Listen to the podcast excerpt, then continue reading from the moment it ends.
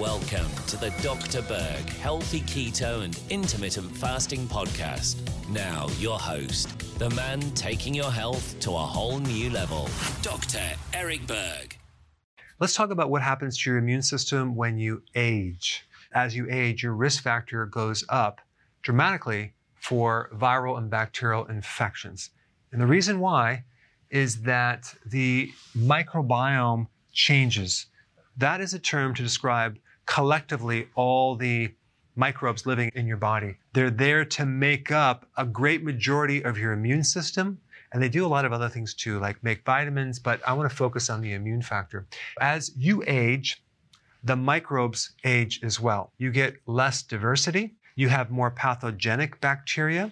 So we get this ratio of more pathogens and less friendly bacteria, and that makes you more susceptible to getting infections. Also, if you don't have the diversity of microbes, you're not going to make the quantity of butyrate. And butyrate is involved in helping someone with insulin resistance and their blood sugars. Also, it has a connection into supporting a healthy immune system. On the flip side, a baby who's getting breast milk is getting a tremendous amount of good bacteria in that breast milk, not to mention immune factors, uh, antimicrobials, colostrum, which is building his or her immune system. It's very, very important as you age to maintain your gut flora and even take a very high quality probiotic.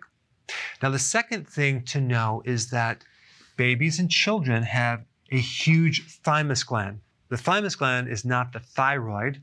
The thyroid is in the front part of the neck. The thymus is a little bit lower, right underneath your sternum, right on top of the heart. The thymus is the key lymph gland having to do with the training camp for your white blood cells. They're also a reservoir for a lot of your immune cells. If a major infection happens, your body will recruit a lot of those T cells, T standing for thymus, to be able to pull those into the battle uh, to fight off the microbe. Now, the problem is when you get older, your thymus shrinks down to nothing.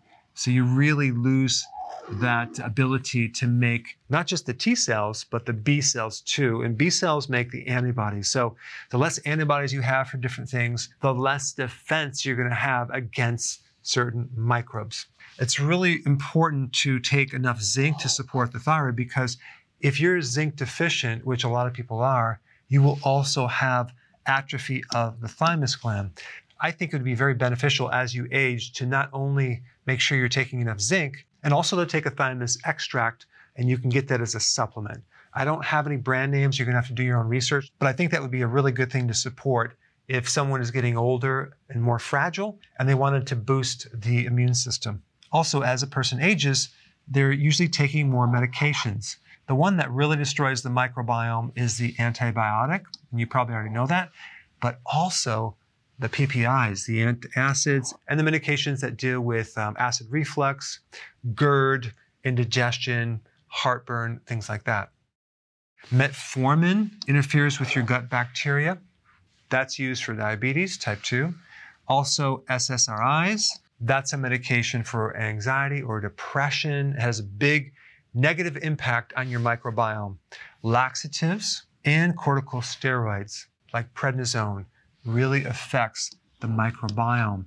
So the less of this you have, the less immune system that you have. And lastly, as you age, you have a much more difficult time absorbing vitamin D.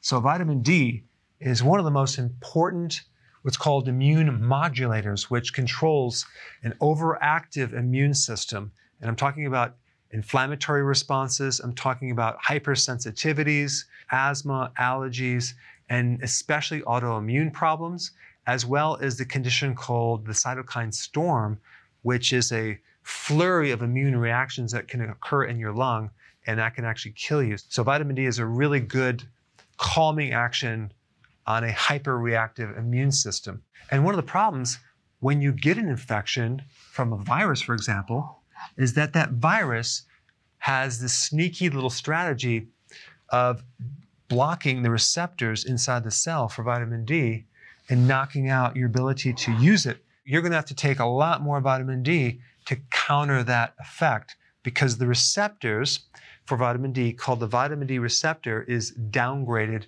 with certain viruses and certain bacterial infections as well. So there's really two main things you want to support as you get older the microbiome, your friendly bacteria, and the thymus gland.